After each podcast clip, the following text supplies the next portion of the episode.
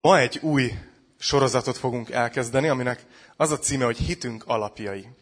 És nem tudom, hogy bennetek fölmerül-e egyáltalán az, hogy miért kell egyáltalán erről beszélni, hogy a hitünk alapjai? Hát azért már sokan vagyunk, akik több éve hívők vagyunk, vagy mindenkinek van Bibliája.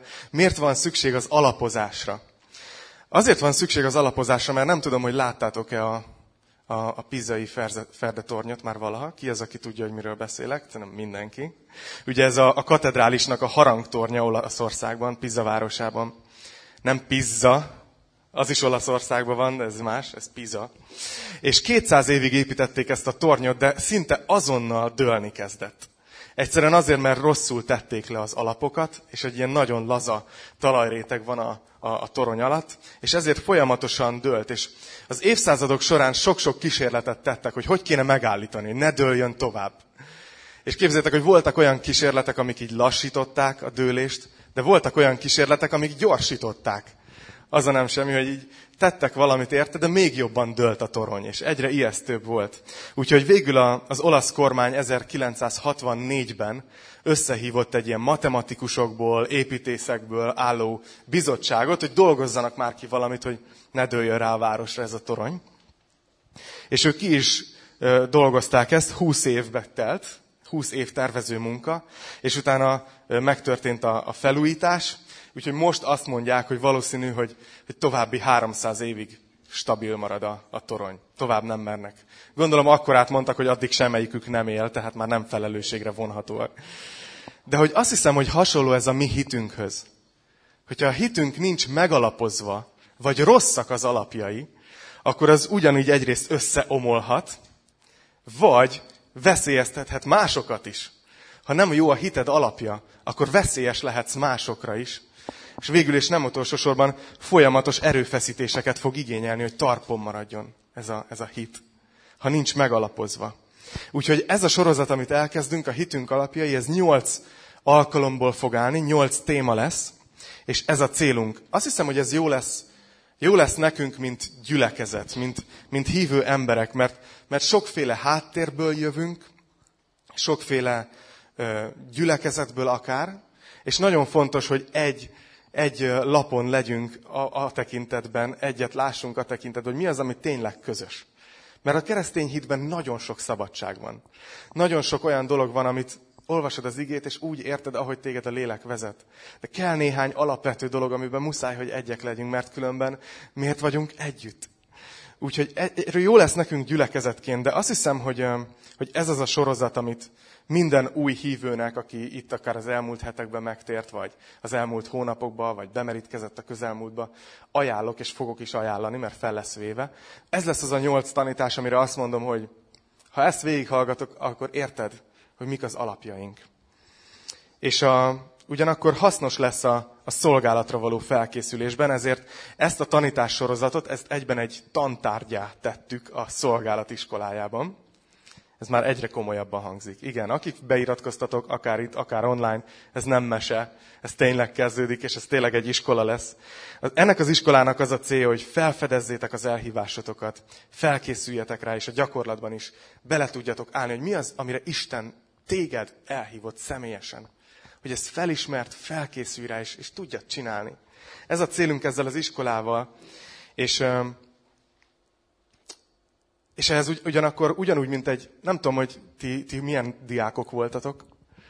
Én leginkább arra emlékszem, hogy főiskolásként korepetáltam általános iskolásokat angolból, és emlékszem, hogy az a gyerek, aki önmaga nem határozta el, hogy én tanulni akarok, annak csinálhattam akármit. Fejen állhattam angolul. Akkor se tanult meg angolul. Nem tudok fejen állni egyébként. De hogy ha csak az anyuka akarta, hogy jobb legyen a gyerekjegye, akkor az nem segített semmit. Ezért azt hiszem, hogy nagyon fontos eznek a sorozatnak az elején, hogy mindannyian így kérdezzétek meg magatokat, hogy, hogy akarok-e tanulni. Mert ha a válasz igen, akkor ez egy hasznos hasznos sorozat lesz.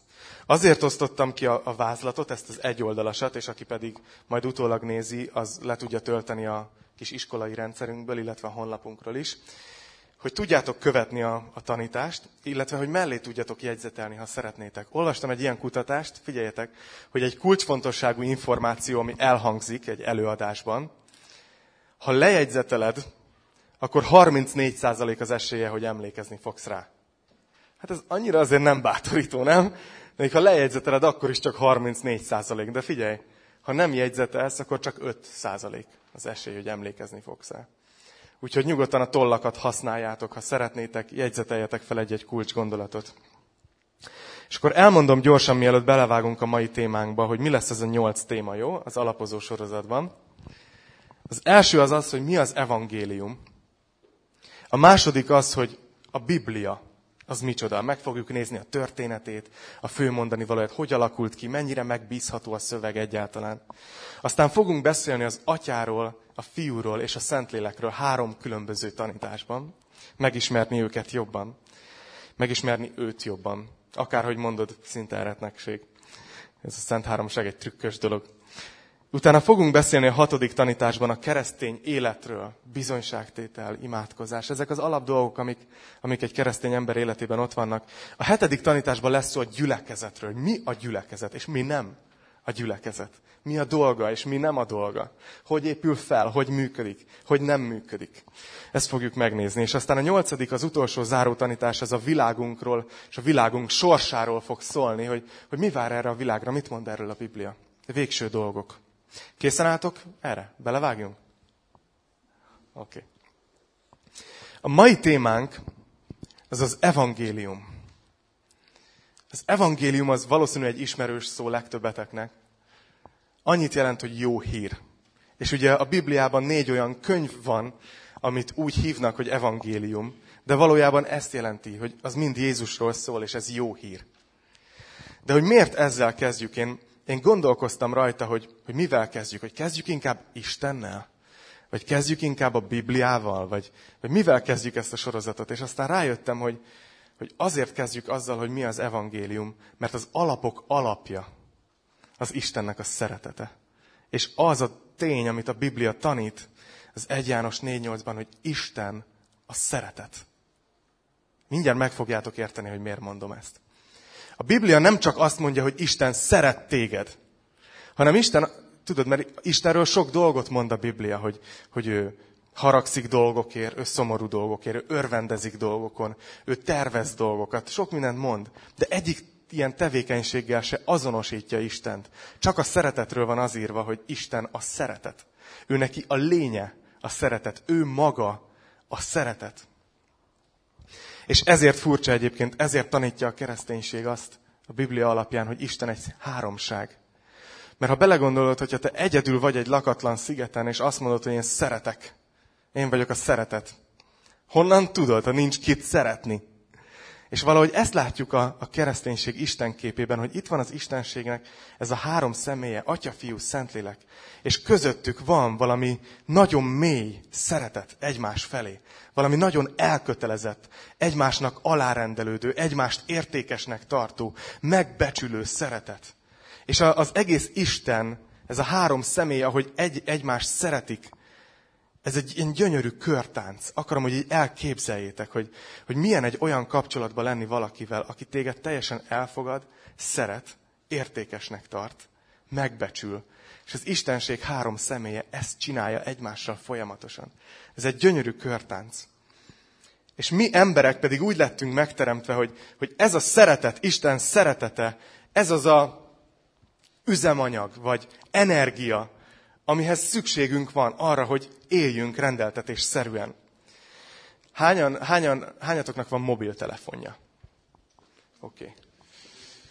Hányatoknak, meddig bírja átlagosan a telefonotok, ha fölteszitek töltőre, és utána leveszitek? Egy nap? Ki az, akinek egy napig se? Oké, nektek okos telefonotok van. Ki az, akinek bírja egy hétig?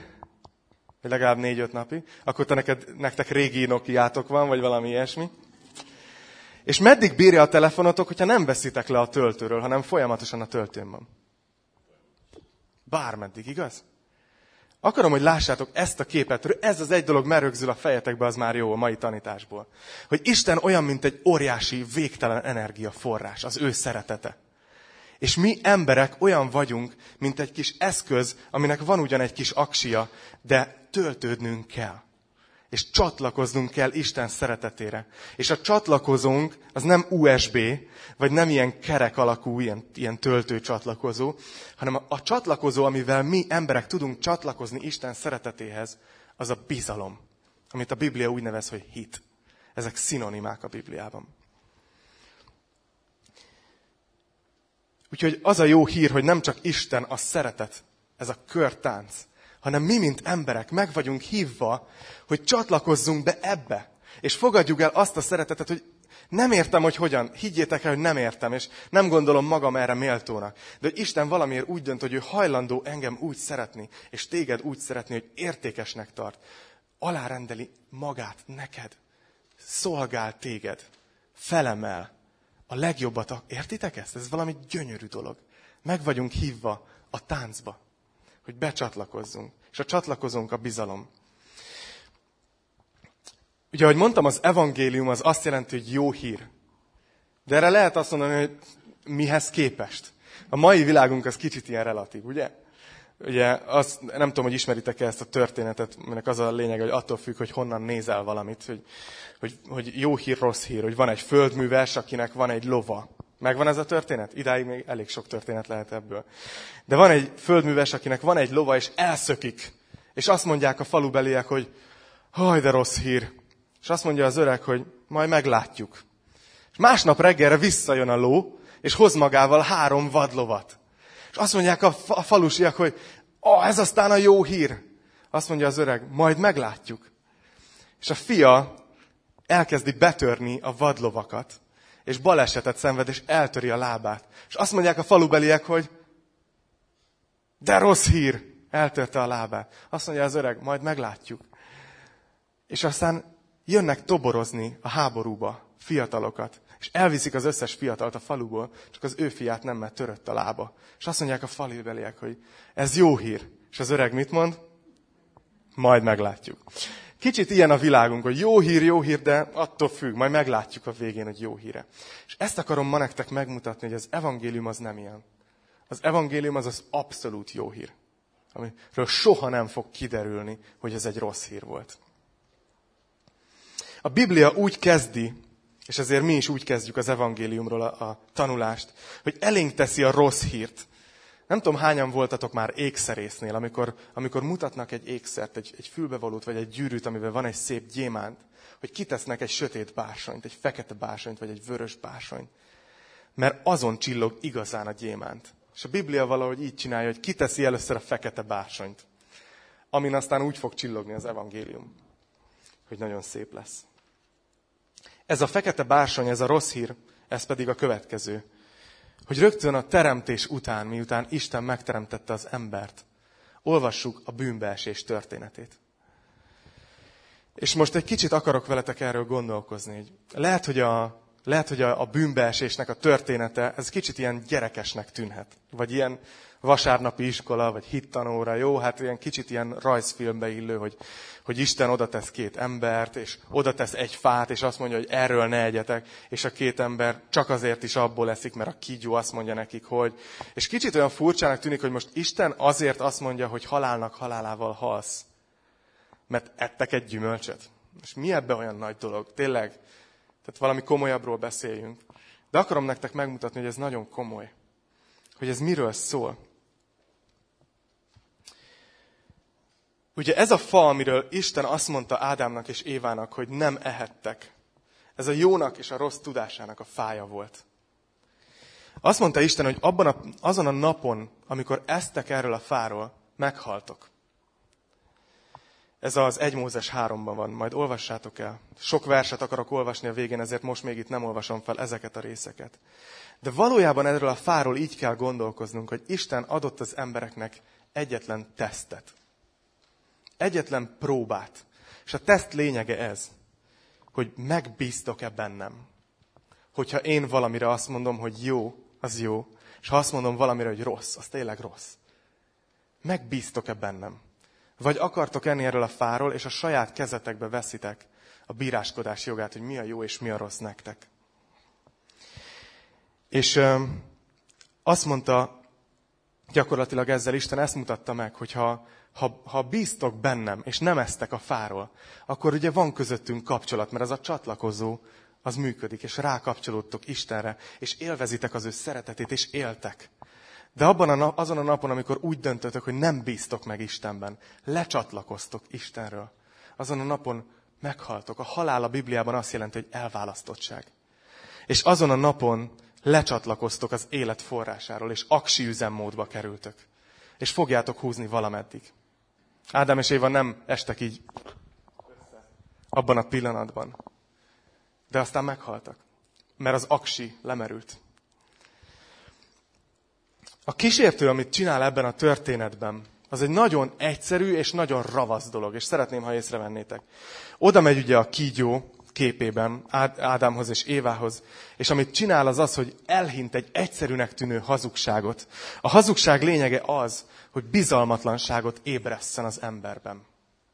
Figyelitek? Azt mondja, hogy tényleg azt mondta az Isten? Ugye már eleve a kérdés is. Van, az a, van olyan fajta ember is, akinek a kérdés se hiszed el. Na, a kísértő is ilyen. De utána, amikor azt mondják, hogy Isten nem mondta, hogy egyik fáról se ehetünk, csak erről az egyről, mert akkor, akkor meghalunk, azt mondja, hogy dehogy haltok meg. Csak nem akarja Isten, hogy olyanok legyetek, mint ő.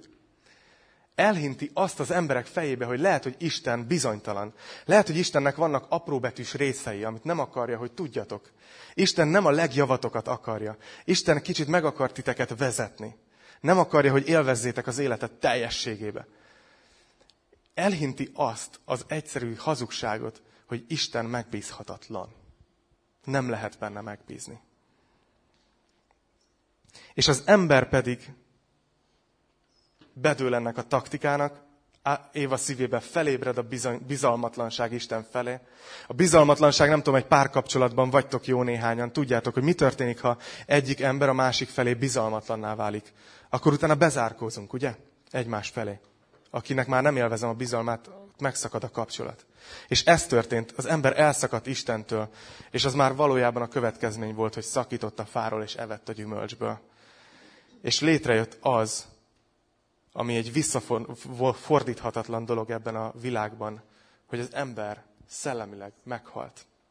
Elszakadt Istentől. Mindez azért, mert elhitt egy hazugságot Istenről. Most már mindjárt túl leszünk ezen a, ezen a fekete bársonyon. Csak akarom, hogy értsétek, hogy a bűn maga, amit a Biblia bűnnek nevez, az a görög hamártia szóból jön, ami egy íjászati szakkifejezés. Tudom, hányan íjasztatok már.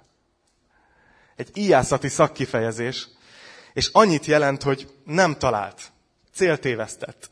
Amikor valaki lőtt, és nem találta el a táblát se, hanem mellé ment, akkor ezt kiáltitták. Hamartia! Céltévesztett. Az, hogy az ember bűnös, azt sokan azt gondolják, hogy jaj, jönnek a keresztények ezzel, hogy mindannyian bűnösök vagyunk, de hát nem vagyunk rossz emberek. Figyeljetek, a bűn az nem azt jelenti, hogy valaki rossz ember. A bűn az azt jelenti, hogy céltévesztett. Hogy nem abban a kapcsolatban él Istennel, amire teremtve lett. Mert megszakadt ez a kapcsolat. Lecsatlakozott az energiaforrásról. Ez a nagybetűs bűn. Az összes többi, amit a Biblia bűnnek nevez, ilyen kisebb dolgok, azok mind ennek a nagybetűs bűnnek a következménye. És ez egyben azt is jelentette, hogy az ember nem csak elszakadt Isten szeretetéről, hanem megszegte azt az egyetlen törvényt, amit Isten adott. És törvényszegő lett, és Isten ítélete alá került. Na, tehát ez volt a fekete bársony. És akkor nézzük ezt a gyémántot, hogy mi az evangélium akkor, mi a jó hír. Az a jó hír, hogy már ott, néhány, néhány órával később, mikor Ádám és Éva ezt megtették, Isten megígérte 1 Mózes 3.15-ben, hogy el fog jönni egy nap a mesiás, aki rátapos a kígyó fejére. És már ott, ott van az evangélium, a jó hír, hogy ez egyszer meg lesz oldva. Azt olvassuk az 1 János 3.8-ban, hogy, hogy Krisztus azért jött, hogy lerombolja az ördög munkáját, hogy leleplezze ezt a hazugságot, amit Istenről tervezett, hogy bebizonyítsa, hogy ő az a szeretet, akinek mondja magát, és hogy bebizonyítsa, hogy méltó a bizalmunkra. Ért, érzitek, ahogy beszélek erről, hogy mennyire szinte úgy tűnik, mintha büszkén fogalmaznék? Mert, mert Isten annyira megalázta magát, hogy, hogy ő akar méltóvá válni a bizalmunkra. És ez, ez valahol döbbenetes, hogy, hogy mi dönthetünk arról, hogy bizalmat szavazunk-e Istennek, vagy nem. De Istenünk ennyire megalázta magát. Tehát mi az evangélium? Ha van nálatok Biblia, akkor az 1 Korintus 15-nél nyissátok ki. Pálapostól egy az egybe elmondja, hogy mi az evangélium. Ebben a részben, és látni fogjátok. És így szól, az első négy verset fogom felolvasni, 1 Korintus 15-ből. Eszetekbe juttatom, testvéreim, az evangéliumot, amelyet hirdettem nektek, amelyet be is fogadtatok, amelyben meg is maradtatok, és általa üdvözöltök is, ha megtartjátok úgy, ahogy én hirdettem nektek, ha csak nem hiába lettetek hívőké. Mert én elsősorban azt adtam át nektek, amit én magam is kaptam, hogy Krisztus meghalt a mi bűneinkért. Az írások szerint eltemették, és feltámadt a harmadik napon az írások szerint. És utána még tovább megy egyébként a részben, és elmondja, hogy hány embernek megjelent a feltámadt Krisztus. De az evangélium, látjátok mennyire egyszerű? Lehet, hogy valami bonyolultabb dologra gondoltunk. Azt mondja Pálapostól, hogy az evangélium az Krisztus. Az ő halála és az ő feltámadása az evangélium. Miért? Mert gyakorlatilag, amikor, amikor Krisztus ott volt a kereszten, kifeszítve ég és föld között, ott történt meg az a pillanat a történelemben, amikor Isten testet öltve bebizonyította, hogy az ördög hazudott. Bebizonyított, hogy Isten semmit nem tartogat az embertől. Hogy annyira szereti, hogyha kell, akkor ebbe belehal. Hogyha kell, akkor megalázkodik a végsőkig. Ha kell, akkor annyira megalázkodik, hogy engedi, hogy azok az inak és izmok, amiket ő tervezett meg, azok felemeljék a kalapácsot, és beleverjék a szöget az ő testébe. Leleplezi a, a sátán munkáját, hogy, hogy Istenünk megbízható. Isten tényleg az szeretet. Isten az, akinek elejétől kezdve mondta magát. És ez az evangélium. És az az evangélium, hogy aki látja ezt, látja Krisztust, látja a szereteteit, és újra bizalmat szavaz neki, vagy magyarul hitre jut, a hitét ő belé veti, bizalmat szavaz Krisztusnak. Emlékeztek, azzal mi történik? Az megint ott a csatlakozó. Az visszacsatlakozik az élet forrásához. És az élete már többé nem lesz céltévesztett. És egyben a kereszt halálával Jézus nem csak, hogy csatlakoztatott minket újra az élet forrásához, hanem azt az ítéletet, ami alá kerültünk, mert megszektük Isten törvényét, azt ő magán hagyta végrehajtani. Hogy mi szabad emberként mehessünk tovább. Abban a pillanatban, amikor valaki hisz Krisztusban, és a hitét beleveti, akkor történik egy ilyen dolog, amit a Biblia így nevez, hogy megigazulás. Isten igaznak nyilvánítja. Nem tulajdonítja neki azt a bűnt tovább, ami, ami volt. És mindjárt mutatok egy csomó verset, ami erről szól. De talán a legrövidebb vers, Mostantól sok igeverset fogok olvasni. Legrövidebb igevers a János 3.16, ami összefoglalja ezt az evangéliumot, amit most elmondtam. Azt mondja, hogy mert úgy szerette Isten a világot. Látjátok, Isten szeretetével kezdődik. Azt mondja, hogy úgy szerette Isten a világot, hogy egyszülött fiát adta, hogy aki hisz ő benne. Itt van a hit. Aki hisz ő benne, az ne vesszen el, hanem örök élete legyen. Látjátok, hogy hogy jön tej, vissza a kör teljesen az elejétől a végéig? Hogy, hogy Isten szeretetétől kezdődik, elmondja, hogy az ember elveszett, de hogy Isten annyira szerette, hogy odatta a fiát, hogy aki csak hisz, aki csak bizalmat szavaz neki, az ne vesszen el, hanem örök élete legyen. Újra felcsatlakozott az élet forrására, és, és ott van biztonságban. Ez rámutat arra, hogy, és ez egy nagyon fontos dolog, amit szeretnék, az Úr ma reggel ezt, ezt erősítette a szívemen, ahogy még, még imádkoztam, hogy hogy tudnám ezt élően elmondani nektek. És ezt mondta az Úr nagyon erősen a szívemnek, hogy beszélj arról, hogy ez nem róluk szól, hanem rólam. Mármint Istenről. Hogy látjátok, az evangélium az nem arról szól, hogy én hogy tudok Isten szemébe elfogadhatóvá válni, hanem arról szól, hogy ő mit megtett azért, hogy visszakapjon minket. Döbbenetes. De Istenről szól az egész. Nézzétek, Róma 1, 16 és 17. verset fogom felolvasni. Róma 1, 16-tól 17-ig. Pálapostól beszél, aki megírta a fél új szövetséget, és megevangélizálta fél kisázsiát. Vagy az egészet. Ezt írja, hogy mert nem szégyellem az evangéliumot, hiszen Isten hatalma az. Minden hívőnek az üdvösségére. Először zsidóknak, majd pedig a görögöknek. Mert abban Isten a maga igazságát nyilatkoztatja ki hitből hitbe, ahogy megvan írva. Az igaz ember a hitből fog élni. Az igaz ember pedig hitből fog élni. Lehet, hogy ez egy kicsit bonyolult fordítás. Elolvasom az egyszerű fordításból is, hogy, hogy lássátok, hogy mit mond ez a rész, amikor azt mondja, hogy, hogy Isten hatalma az evangélium. Ezt jelenti szó szerint, hogy, hogy Isten hatalma, amelyel megmenti mindazokat, akik ő benne hisznek. Azt mondja Pál, hogy én ezt az evangéliumot, ezt nem szégyellem. Mert az evangélium Isten hatalma, amivel ő megmenti azokat, akik ő benne hisznek. És a 17. vers, az, hogyha az egyszerű fordításban így hangzik, hogy az örömhír, vagy a jó hír, vagy az evangélium azt mutatja meg, hogyan teszi Isten a maga számára elfogadhatóvá az embert. És így teszi elfogadhatóvá, hogy akit a hite alapján Isten elfogadott, az örökké élni fog. Néha elgondolkozom, hogy mint keresztény gyülekezet, mint keresztény emberek, nem-e azért erőtlen a bizonyságtételünk, mert, mert arról próbálunk beszélni az embereknek, hogy ők mit tehetnek azért, hogy Isten szemébe elfogadhatók legyenek.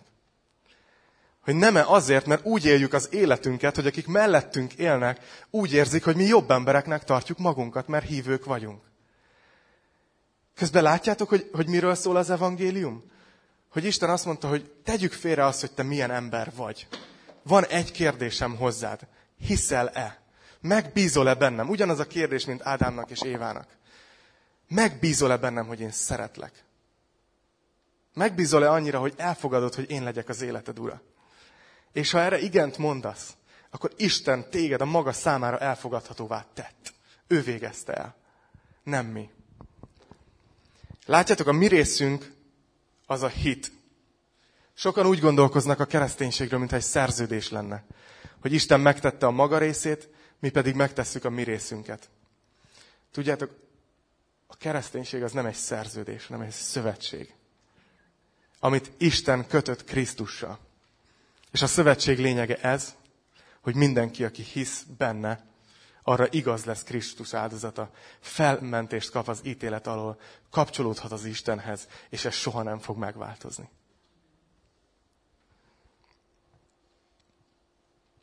Elolvasom ezt. Lapozatok, ha a Rómánál nyitva vagytok a harmadik fejezethez. Fogok hét verset felolvasni. Róma 3, 21-től 28-ig.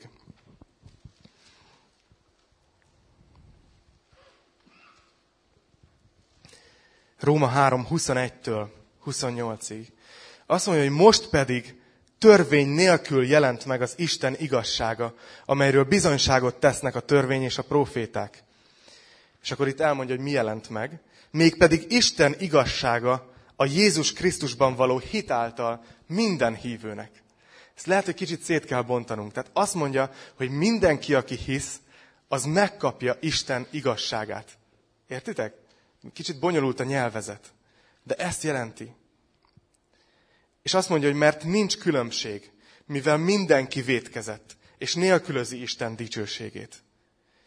Isten ingyen igazít meg az ő kegyelméből, a Krisztus Jézusban lett váltság által.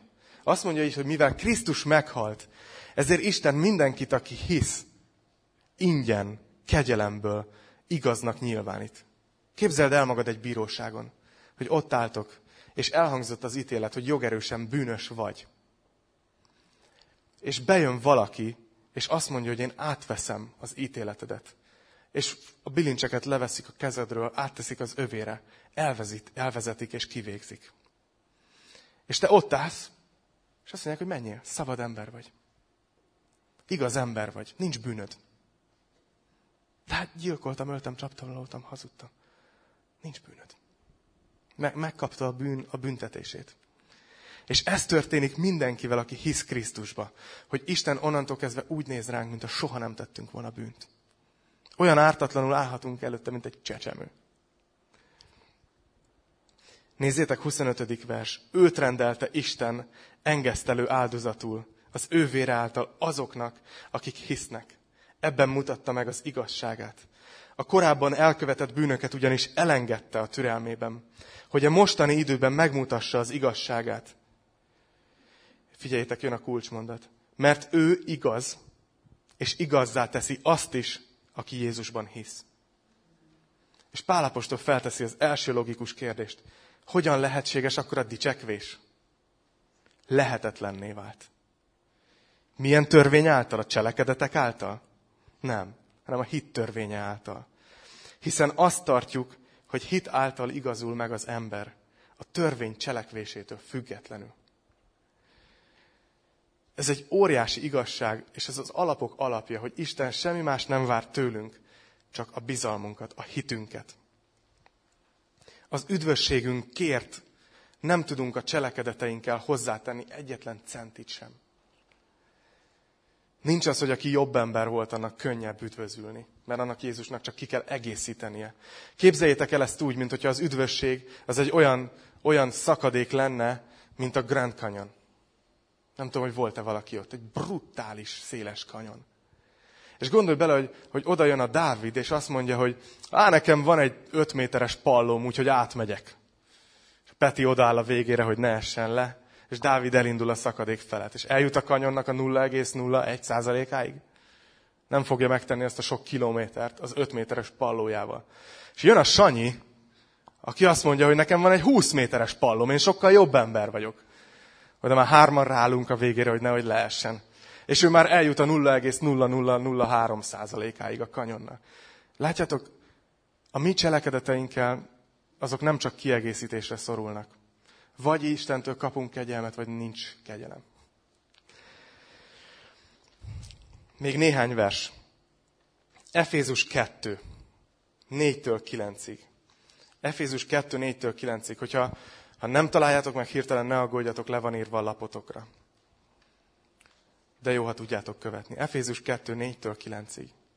Azt mondja, hogy de Isten, látjátok, megint Istennel kezdődik.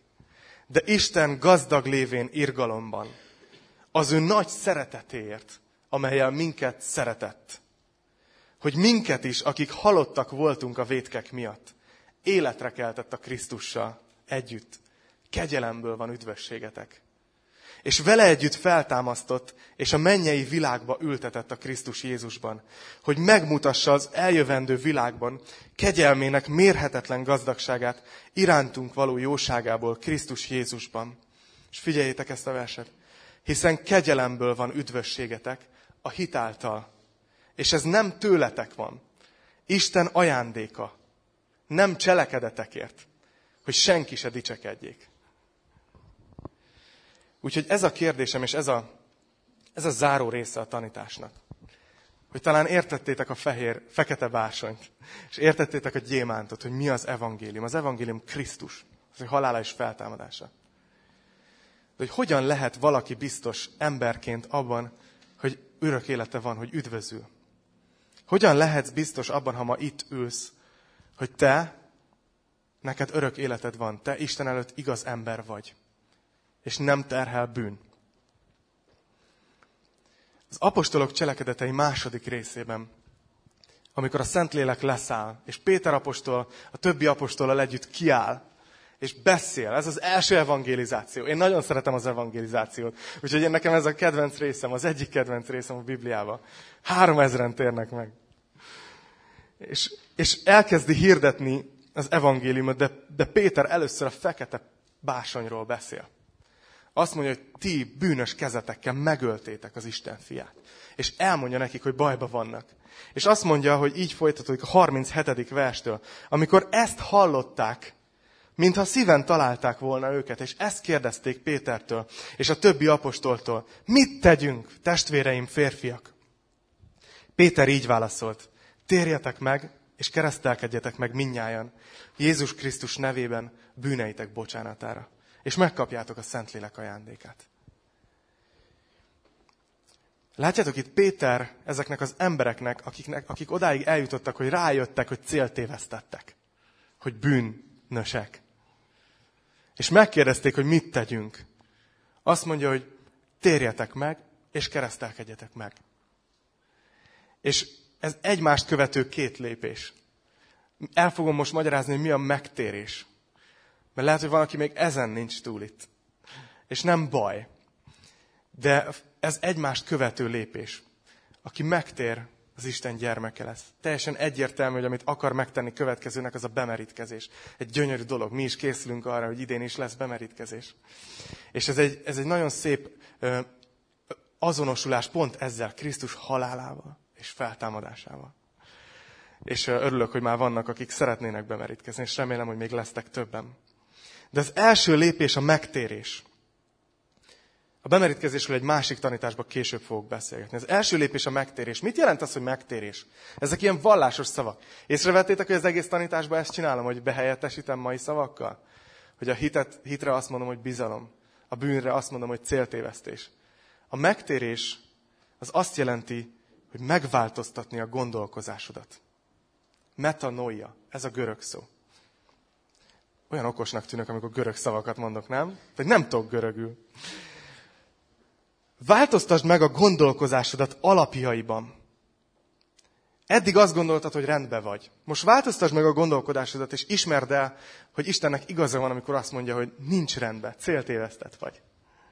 Változtasd meg a gondolkozásodat, fogad el, hogy Krisztus meghalt érted a kereszten, és feltámadt. Magyarul az a megtérés, amikor újra bizalmat szavazol Istennek. Eddig megbízhatatlannak tartottad, és most újra bizalmat szavazol Istennek. Hogy legyen mostantól ő az Úr. Mondja meg ő, hogy mi a jó és mi a rossz. És igazából keresztényé válni ennyit jelent. Jézus tanítványává lenni ennyit jelent. Megtérni ennyit jelent. Ez olyan egyszerű dolog, akár mint egy egyszerű ima, amiben kifejezed Istennek, hogy Uram, bizalmat szavazok neked. És abban a pillanatban jön a Szentlélek, és ráüti az ember a pecsétjét, hogy te az enyém vagy. Róma 10, 9-13. Róma 10, 9. verstől. Csak hogy lássátok, hogy nem csak kitalálom ezeket. Mert tudom, hogy mindig vannak kritikusok. És mindig vannak, akik azt mondják, hogy ez azért nem lehet ennyire egyszerű. Én se hittem el sokáig. De nézzétek, Pálapostól szavait fogom felolvasni. Róma 10, 9-től 13-ig. Azt mondja, hogy ha tehát a száddal Úrnak vallott Krisztust, bocsánat, Úrnak vallod Jézust, és a szíveddel hiszed, hogy Isten feltámasztotta őt a halálból, akkor üdvözülsz. Pont. Mert szívvel hiszünk, hogy megigazuljunk, és szájjal teszünk vallást, hogy üdvözüljünk. Az írás így szól. Aki hisz ő benne, az nem szégyenül meg. Nincs különbség zsidók és görögök között. Mert mindenkinek ugyanaz az ura és ő bőkezű mindazokhoz, akik segítségül hívják őt. Mert aki segítségül hívja az Úr nevét, az üdvözül. Úgyhogy csak nagyon röviden, így lezárásként. Hogyan lehetsz biztos abban, hogy üdvözülsz?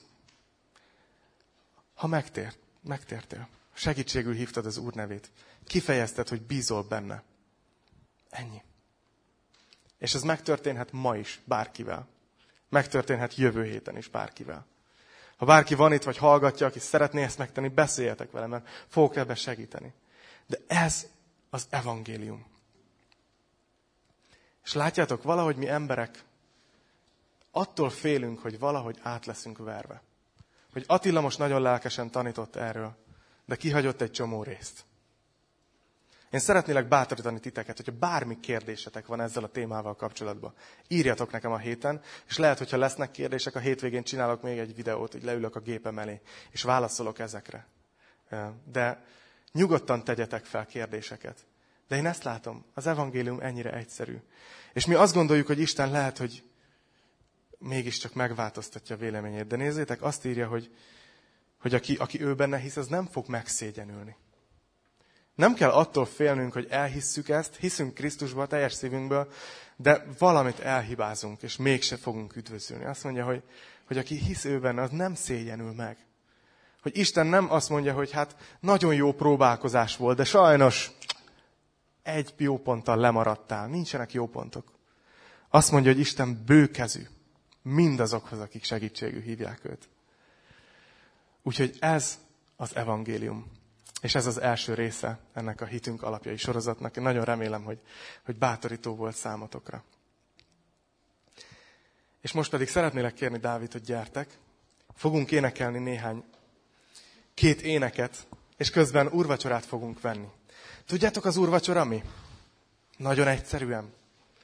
Az, hogy Jézus hagyott egy dolgot ránk, ami ezt folyamatosan az eszünkbe juttatja hogy ő meghalt és feltámadt értünk. És azt kérte tőlünk, hogy erre az egy dologra, erre rendszeresen emlékezzünk. És az első tanítványoktól kezdve, amikor összejöttek a tanítványok, akkor megtörték a kenyeret, hálát adtak az Istennek, és azt írja, hogy örömmel részesültek az ételből. Miért? Nem azért, mert finom volt, hanem mert emlékeztette őket, hogy ők Isten előtt igaz emberek. Ők meg vannak mentve.